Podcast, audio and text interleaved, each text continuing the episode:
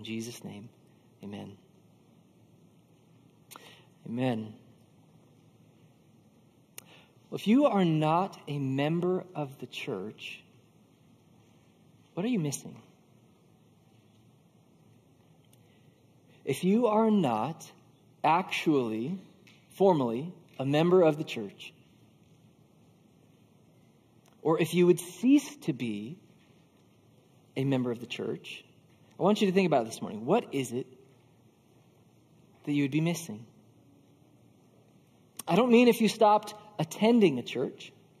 I mean if you were not actually a member of the church. What are you missing? Started last week with a similar question. And the reason I like it is that it forces us to focus on the significance of what we actually have in church membership. It, fo- it forces us to really think about what is it that we have in membership.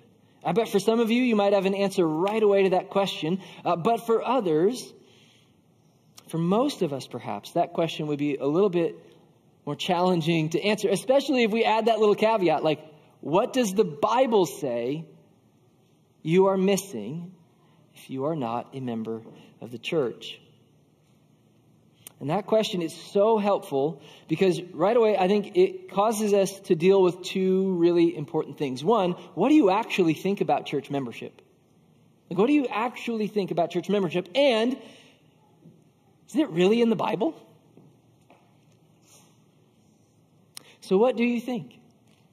What do you think of church membership? You know, I, think for some people, they're like, yeah, whatever. The pastors told us to go through membership, so I did it. Just kind of go with the flow. My pastors want me to do it, that's fine. It's kind of like uh, when your manager at work tries to get you pumped up about some like corporate frou frou. You're like, well, you know, whatever. cool. For other people, when it comes to church membership, they're like, no, nah, that's where I draw the line, okay? Because it's not in the Bible, and you're not going to force me to jump through some sort of man made hoop. But this is my hope, okay? This is my genuine hope today. Whether you are actually a member of the church or not yet a member of the church, I'm talking to you. And my hope is that all of us would be convinced of the glorious, essential biblical doctrine of church membership, that we would see how God has actually called us beautifully and gloriously and wonderfully into a bound together family of believers to follow Christ alongside one another through church membership. Okay? And through that, my hope is that your experience in church membership would be radically changed, and even that the culture of our church would be radically changed. Now, am I crazy to believe that God can radically change the culture of our church through his preached word? Maybe, but I hope not. Okay?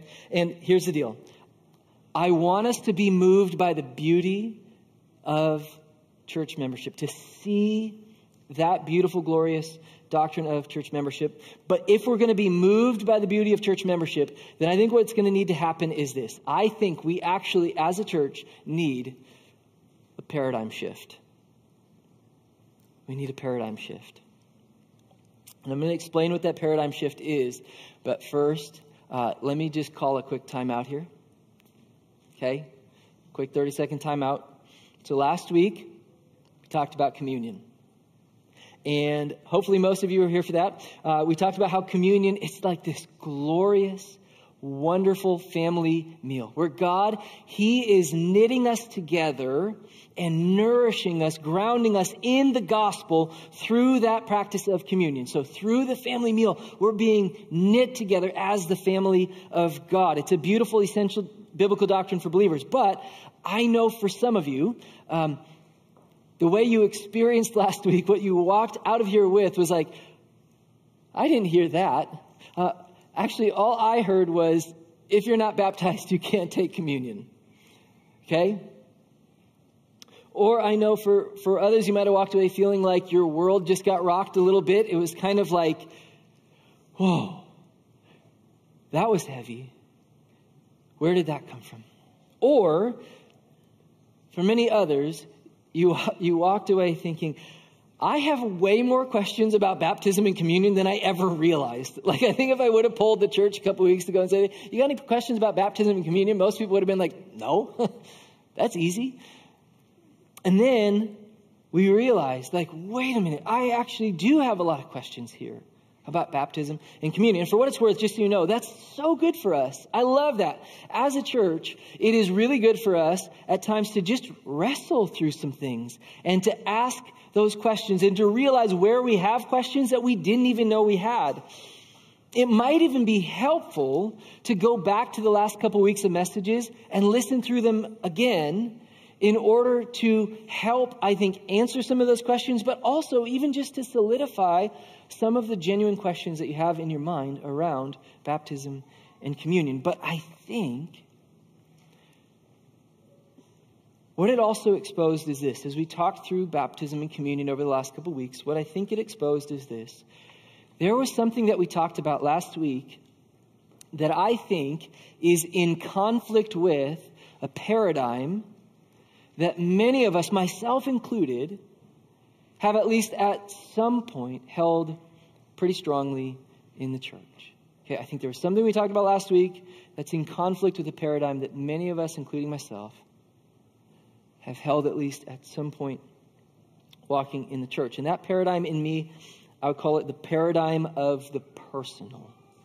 Okay, and it goes a little bit of something like this as it relates to how I think about conversion, baptism, communion, and membership. That paradigm historically in me has gone a little something like this the paradigm of the personal. I came to know Christ personally when I decided to follow Jesus, when I put my faith in Christ.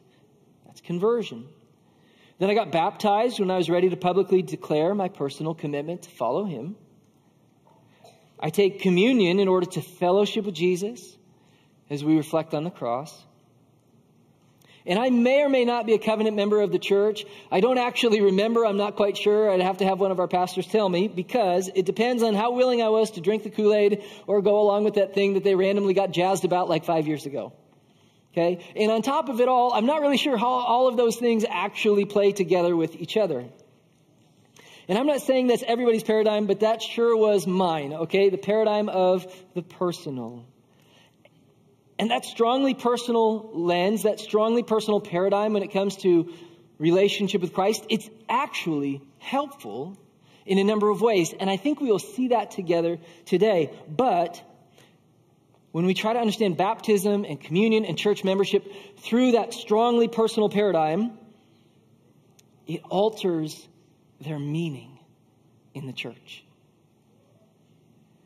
And not only that, it's going to feel quite wrong and jarring when somebody, when it feels like someone is trying to impose from the outside some sort of restriction on my own personal choices in these areas of baptism, communion, membership.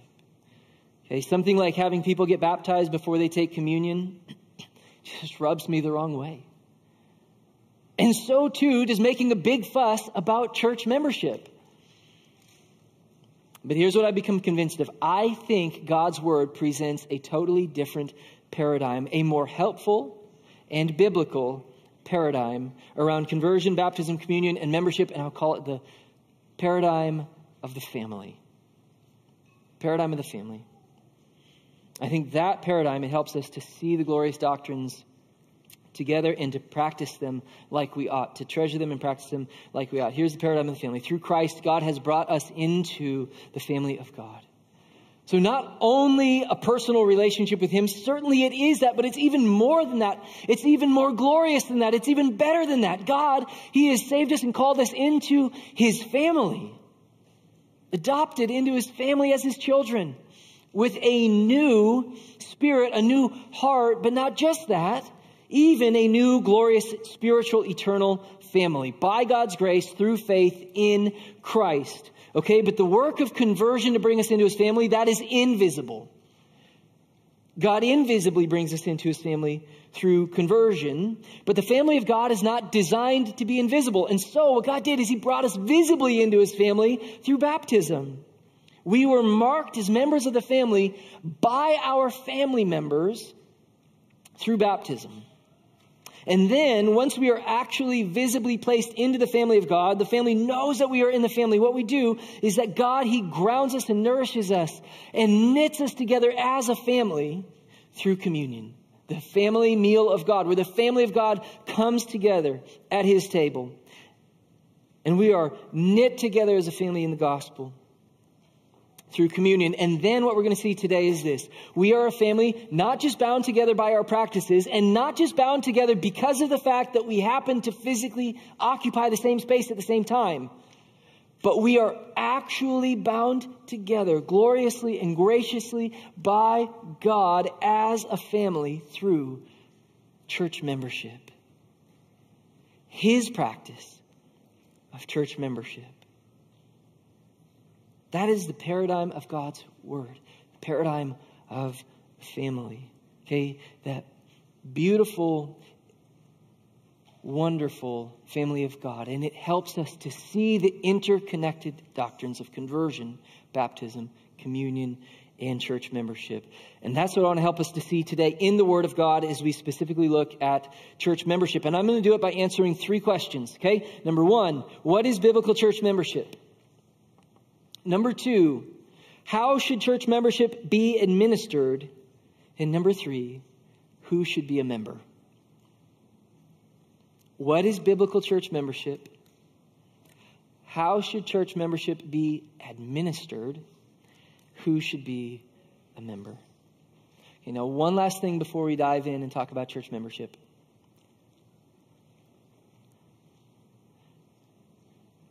Can you already tell? This is going to be a heavy lift today.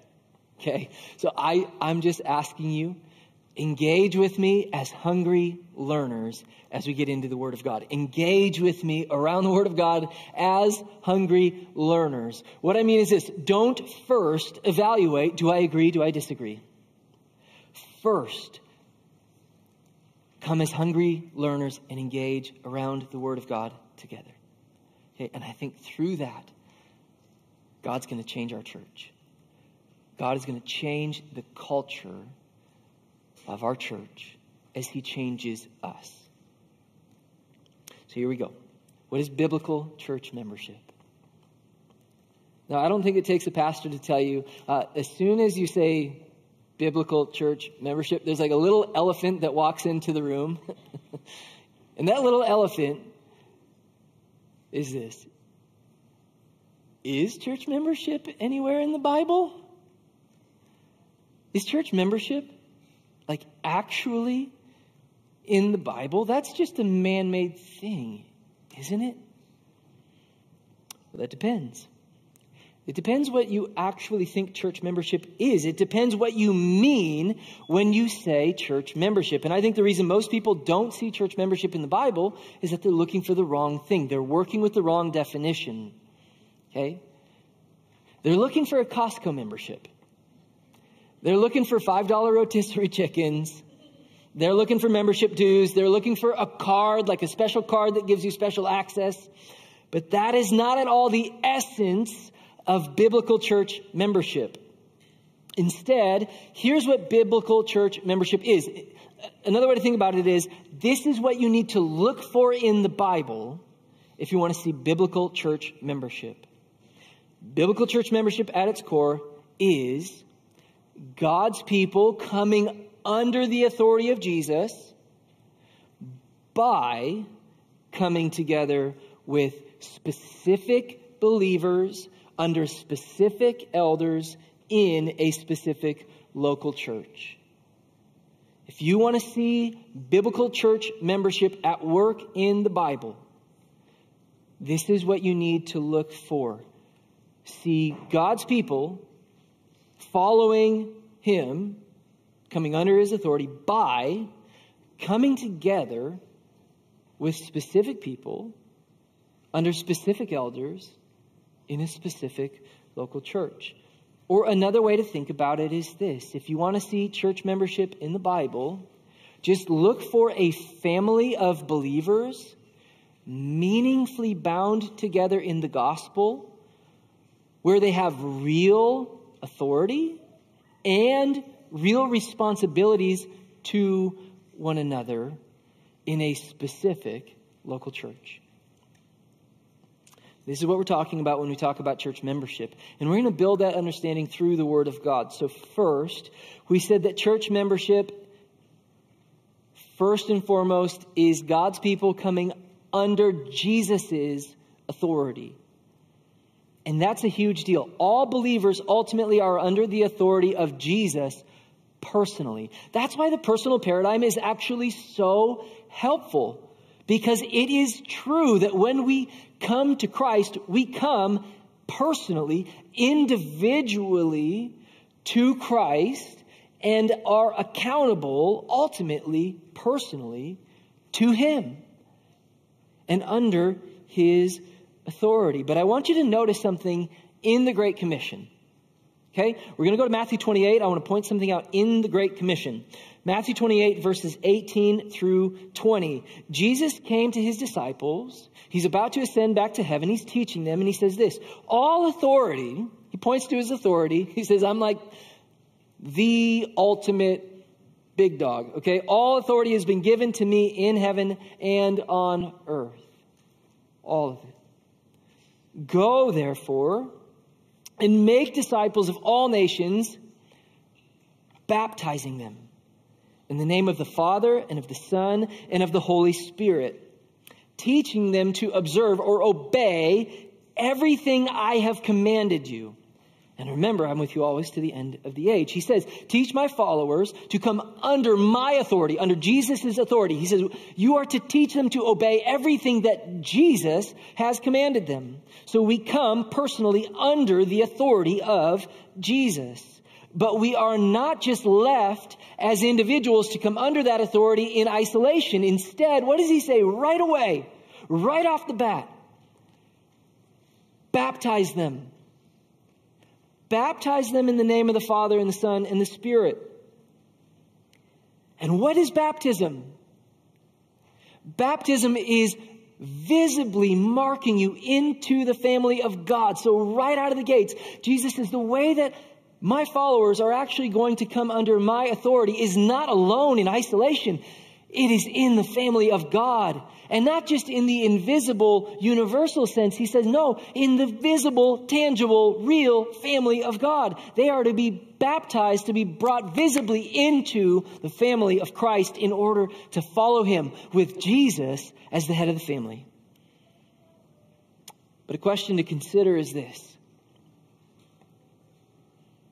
Has Jesus given anyone on earth stewardship of his heavenly authority in the family of God? So if you're a believer, you have been brought into the family of God to follow Jesus as the head of the family. But is there anyone on earth who administers the authority of Jesus on earth in the family of God? And the answer to that is yes. Yes. For our good and for God's glory, He has wonderfully called us into earthly families in the local church. And I want us to see it together in the Word. And what we're going to see is this, okay? The way that God's people come under the authority of Jesus visibly, tangibly, practically on earth is by coming together with specific believers under specific elders in a specific local church where Jesus' loving lordship is stewarded. Is stewarded. And where we share together in the beautiful responsibilities that God has called us into in the family of God, okay? And this is, I think, the concept that needs to be solidified in our minds. If this is going to click, if we're going to understand biblical church membership, here is the concept that needs to be solidified. Biblical church membership, it exists in the very fact, in the very reality that God has actually placed us with real responsibilities to specific people under real authority of specific elders in a specific local church. It's the way that God has beautifully designed for his family to be bound together in the gospel and to walk under his loving lordship.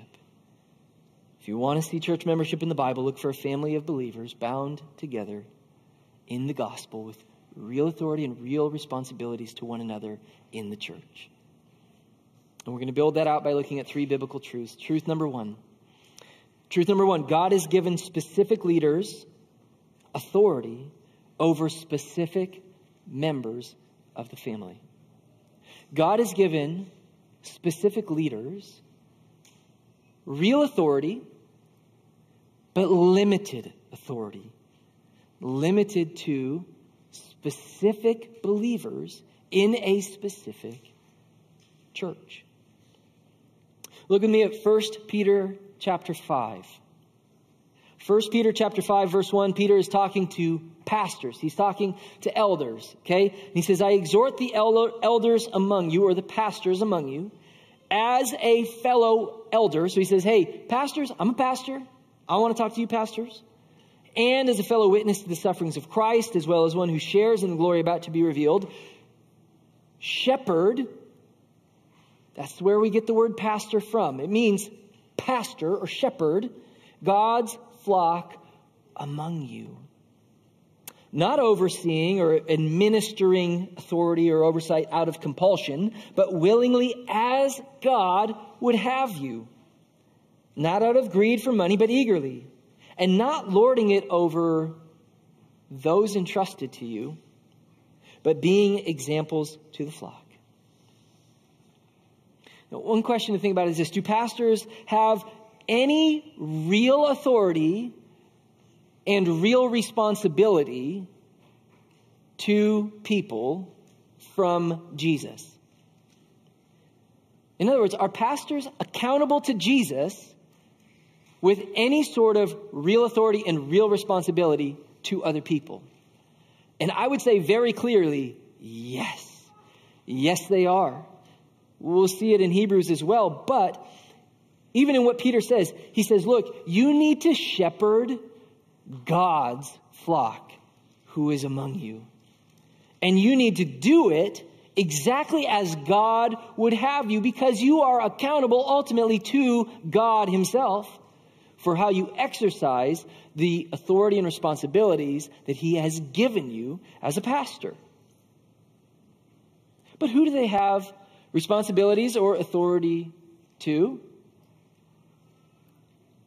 Is it to every Christian? Who, who are pastors ultimately accountable to Jesus for? Is it every Christian? Do they have authority over every Christian in the world? No, that would be terrifying. Do you see how crazy that would be?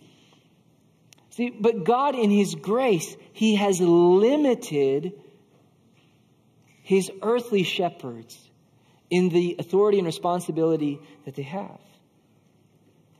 It is only towards those who have been entrusted to them.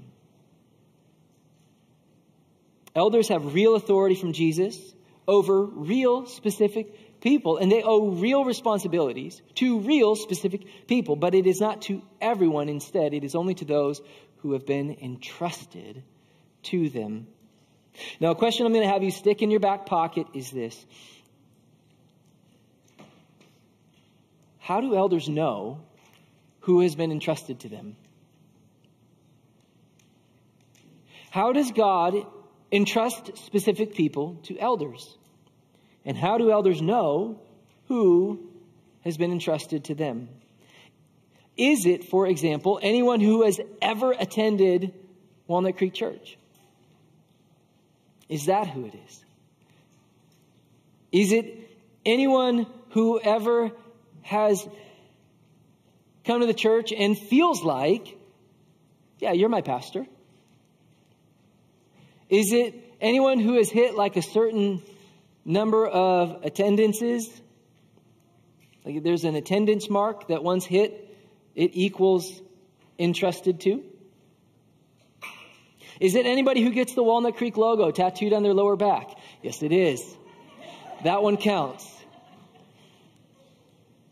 Okay, now we're not going to answer that question right now. Tuck it in your back pocket. okay? But here's what we need to notice in the Word of God God has given specific leaders authority and responsibilities towards specific members of his family. Truth number two, the members of God's family are submitted to specific leaders. One of the scariest verses in the Bible, it's in Hebrews 13, verse 17. And I bet most of you know what it says because it's one of those verses that's scary enough that we're like, I remember that one. I remember that. Hebrews 13, 17 says, Obey your leaders and submit to them. Now, okay, right out of the gates in our culture, who's like, yes, that's so good and healthy? Anybody? No. Okay. But notice what it says in the Word of God. See, in, in, in the paradigm of God's Word, that is a beautiful, glorious grace from God. Because notice he says this obey your leaders and submit to them since they keep watch over your souls. And I'm like, I want someone watching over my soul. That's a grace from God. And they do it as those who will actually stand accountable to Jesus. And he says, You should obey them and submit to them so that they can watch over your soul with joy and not with grief, for that would be unprofitable for you. But notice again, though, the instruction it is not to submit to everyone. That would be terrifying. It is, it's not to submit to anyone who's ever called themselves a pastor. That would be doubly terrifying. It is to submit instead graciously and humbly to your leaders who God has given to you as a grace to keep watch over your souls. And they do that as those who are ultimately accountable to King Jesus. Specific members of God's family are to submit to specific leaders. According to Hebrews 13, in fact, the way that you come under Jesus' loving lordship is actually through, by, coming under the loving lordship of your leaders, or the loving leadership of your leaders. Okay? And your leaders are accountable before God for how they lead.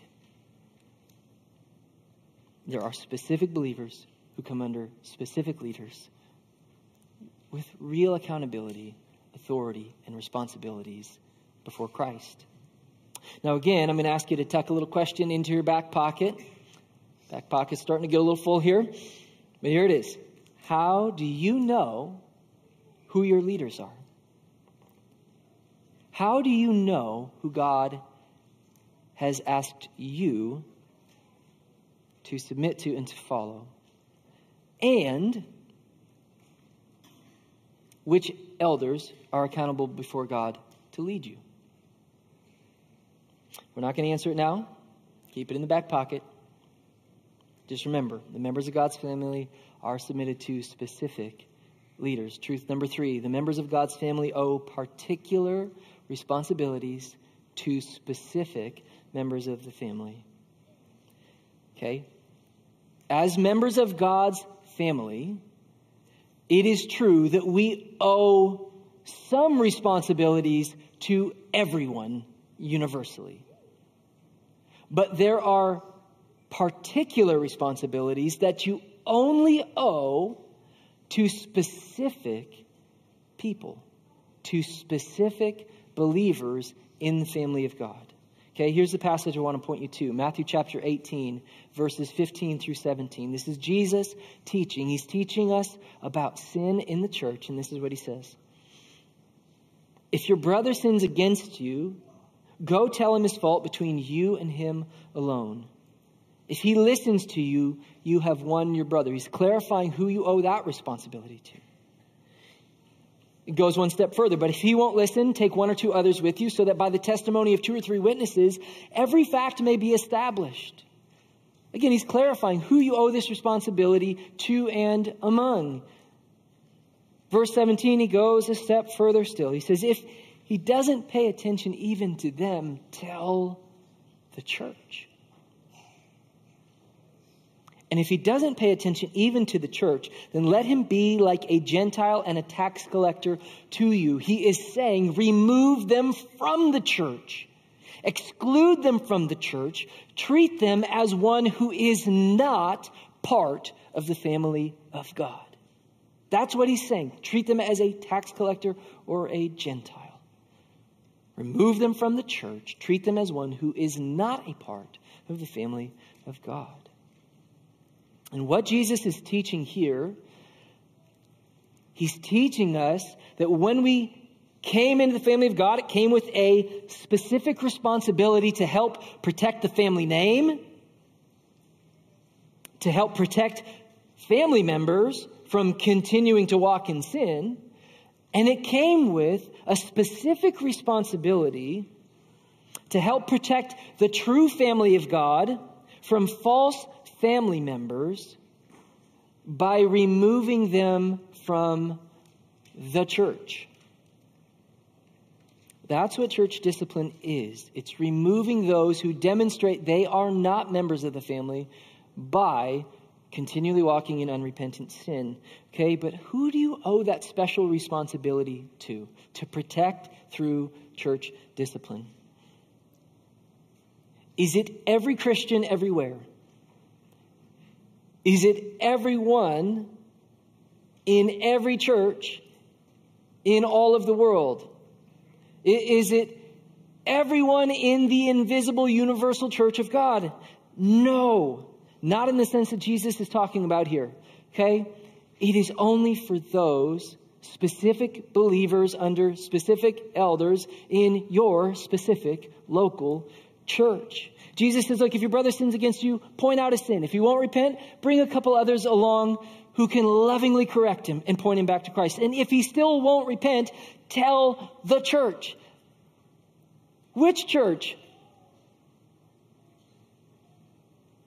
Your church. The actual specific church that you are a member of. Jesus is not talking about the invisible universal church of God. If he was, that would be an absolutely impossible command for anyone to obey ever. He is talking about your actual real life specific church. As a member of the family, we have this beautiful specific responsibility to help protect each other from sin and from tarnishing the family name and from walking in unrepentant sin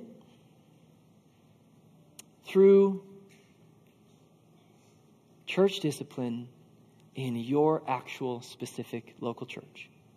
And if you're going to understand that church membership really is in the Bible, the thing that has to click is that biblical church membership, it exists through the very fact that God has actually called you into real responsibilities with specific people, under real authority of specific elders in a real specific local church. That is the way that we get to beautifully, gloriously be bound together in the gospel and walk as the family of God.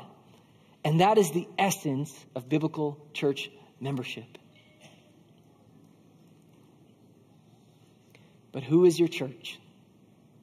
So we got to pull the questions back out of our back pocket here. Who is your church? Who are the specific people you owe that responsibility to?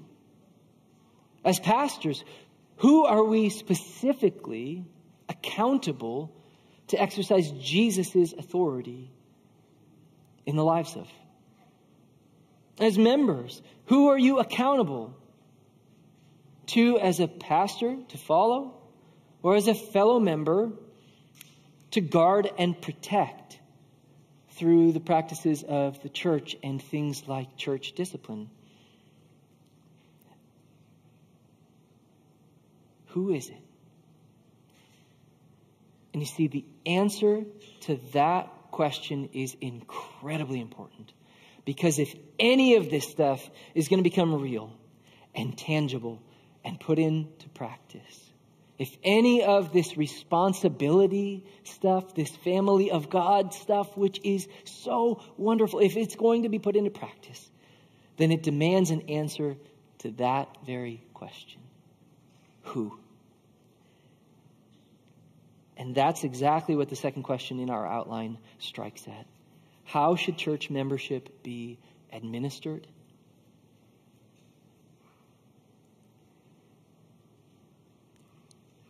You have to have a clearly defined church with a clearly defined jurisdiction, with clearly defined relationships between specific people and specific elders in a specific church.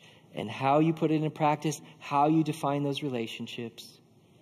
This is what's so helpful to understand. You do it by using the tools that best accomplish the goal.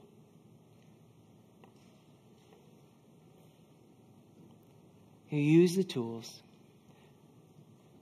by God's grace, in wisdom, that best accomplish the goal. And the goal is that sweet, wonderful, bound together family of believers knit together in the gospel, walking together as members of one another.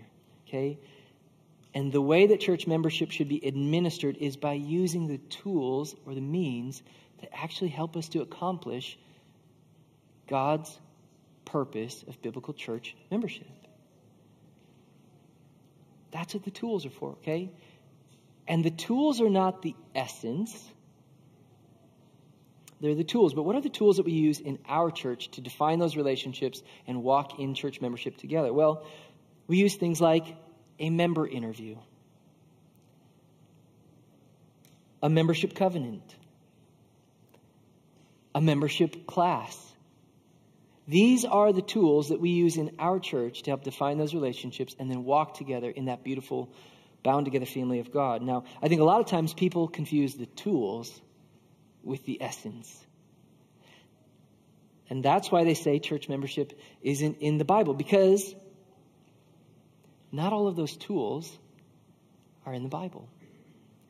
Okay, but remember, the tools are not the essence. And so the question we need to ask is not, is church membership in the Bible? It absolutely is. But the better question is this Is there a biblically regulated set of tools that we ought to be using to administer church membership? And the answer to that is no. The Bible doesn't regulate the specific tools that you use to administer church membership, okay, to define those relationships between specific believers in specific churches. But we do catch, it doesn't mean that there's no biblical process or tools. We do catch some glimpses of the process that they used to administer church membership in the scriptures. So I want you to look at Acts chapter 2. In Acts chapter 2, Peter, he preaches the gospel at Pentecost, and a whole bunch of people get saved. It is so awesome and glorious and wonderful. And then look at this. Notice the process that they used to bring people into membership in the church. Okay, verse 41. So those who accepted his message were baptized, and that day about 3,000 people were added to them, to the church. And they devoted themselves to the apostles' teaching, to the fellowship, to the breaking of bread, and to prayer. Okay, do you see what this is? This is specific believers, new believers, specific believers. They are being brought into a clearly defined relationship with specific, under the authority of specific apostles, bound together with specific believers in an actual specific local church. And it happens through a process. Notice their process, okay? It started with some way of verifying that they actually understood and accepted the message of the gospel. Now, was it like a formal interview that took place? We don't know. But, but they didn't just baptize anybody. Notice that. They did not baptize everybody. They only baptized people who had actually understood and accepted the message of the gospel. There was a process there to understand who has come to believe the true gospel. And then they baptized them, and then they weren't just like left alone, they were added to the church. And notice that they actually kept track. They, they even knew how many people had been added to the church. A fun little exercise you could do sometimes is just go through the New Testament and see how often they list the, the number of people who belong to the church at any given point in time. They kept track. Or you look at Acts, you look in Acts 6, and you notice wait, they actually kept track of the widows who they were responsible for and those who they were not responsible. They kept track. The church was not ambiguous, it was visible and it was clearly defined. And they had a process to establish the boundary lines of where their authority and responsibility was located and where it was not. Now, if you look at our membership process here at Walnut Creek Church, it boils down to a few specific tools. And again, remember, tools are not the essence, okay? A few specific tools we use to help us to walk in that beautiful family of God. One is a membership class, another is a member interview, and third is a membership covenant. Now, the membership class, this is a tool that we use to help us to teach and to protect sound doctrine in the church. And also, it's a wonderful tool for us to make sure that as we step into this really important, really meaningful relationship together, we're all on the same page with where we think Jesus is leading his church, his people. The membership class, it's an opportunity for us to get on the same page. You know, a lot of our new members, they don't step in to our church as a blank slate. Most of them have a background in some church somewhere else. In fact, most of our new members have probably come to Christ, perhaps been baptized at some other church. And so a membership class, it's a way for us with people of a really diverse background to get on the same page and to ensure that we are all on the same page as it relates to the most important aspects of following Christ together. With a member interview, this is our opportunity as pastors to step into a really meaningful conversation to ensure that people have actually understood the message of the gospel and that they've been baptized in the name of the Father, the Son, and the Spirit. See, this is our opportunity, again, to step into a really meaningful conversation so that as we come together in a very meaningful relationship, we're doing it knowing that, yes, indeed, we are all on the same page. We are all on the same team, in the same family through the gospel. Okay? And the last thing we have is a membership covenant. And that membership covenant, I think, is perhaps our most helpful tool as a church just to clearly define what it is that we are coming together in. See, in our culture, we have a written culture. And so we write things down. When we want to be really clear with something, what we do is we put it in writing. And then we sign it. And so that membership covenant, it's a way for our relationships, which absolutely need to be defined, to be clearly defined as we come together and bind ourselves together in the gospel as the family of God. And if you want to be a member in our church, these are the tools that we use to clearly define our relationships and to establish that jurisdiction of where our authority and responsibility actually lies and where it does not. And I feel like this is helpful for me to say and I want to say this in much, much love. But if you are not willing to come into membership in our church through the tools that we use to administer church membership, then you are not a member of our church. And you are not under the authority of our elders.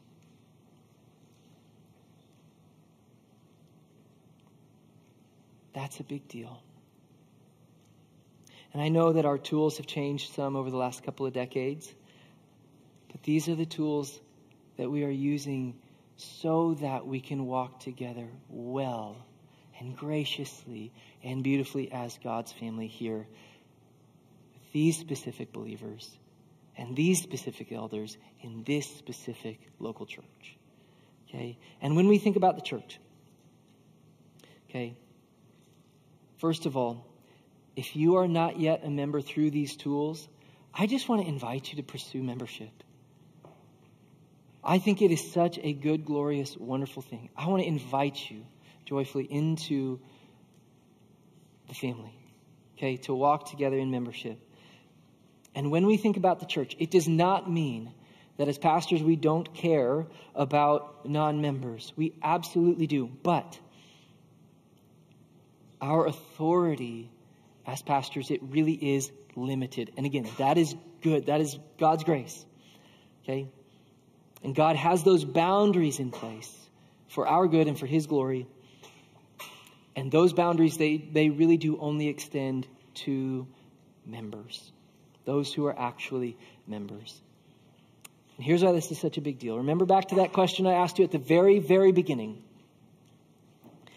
If you are not a member, what are you missing? Do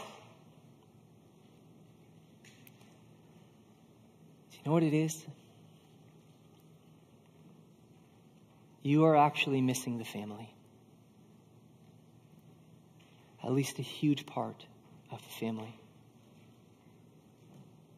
That bound togetherness of the family. You are missing the blessing and protection of biblical elders and you are missing the shared responsibilities that we walk in as fellow believers, not in everything, but in those particular things that God has specifically for specific believers and specific elders in specific churches. You're missing that, and that's way too wonderful for us to want anyone to miss. Okay? God has established membership for our good and for His glory can't avoid membership, and we wouldn't want to when we see it rightly. Now, obviously, if you're visiting us today, you're like, hey, uh, I'm not trying to put a ring on it. this is just the first date.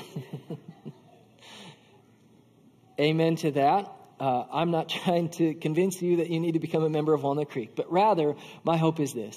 Genuinely, my, my hope is this that just that you would be fully convinced of the beauty of the biblical doctrine church membership and that you would hunger and crave a family through the church, okay?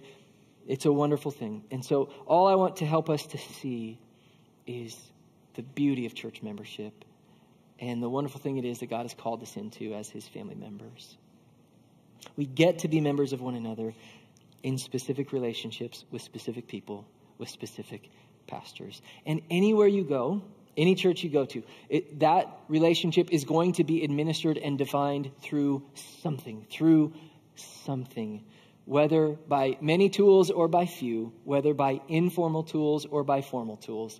It is going to be defined somehow. Now, what about question number three? Okay, who should be a member? I hope this is obvious by now.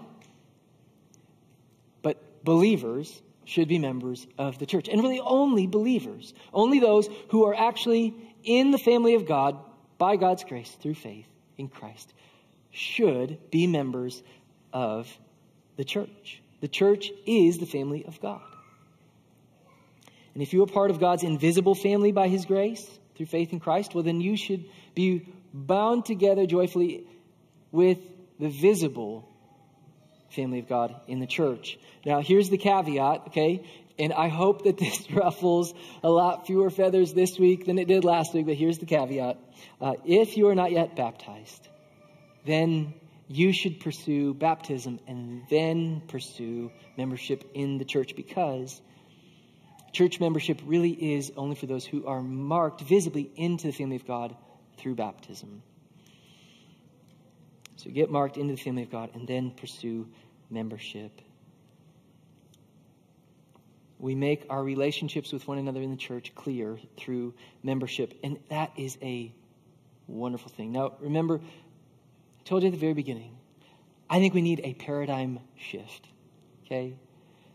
And as we close here this morning, I want us to think back again to that family paradigm.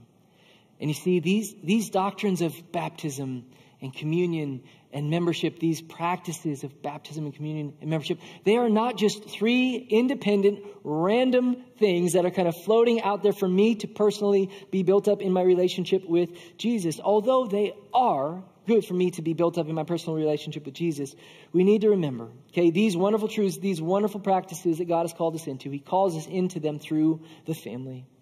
We were brought into the family invisibly through Christ at conversion by his grace through faith in Christ. We were visibly brought into the family, marked into the family through baptism. We were nourished, or we are nourished and knit together as a family through communion, that wonderful, glorious family meal of God. And we are bound together joyfully and gloriously in the gospel through church membership. And my prayer is that that paradigm would completely change your life and that it would completely change the culture of our church. Let's pray. Heavenly Father, I thank you, God, that you call us joyfully into your family, that you knit us together, God, not ambiguously, God, but very clearly and specifically with specific people in specific churches with specific responsibilities to one another. God, what a joyful truth that is. God, I pray that we would see the beauty of that. And that we would know, Lord, we are not just called into following you on an island or in isolation, but rather, God, in your family. And you bind us together, you knit us together through membership. God, help us to walk as a church who carries our real responsibilities to one another soberly and joyfully and wonderfully, God for our own good and for your glory in the world, God. And we pray it all in Jesus' holy and precious name.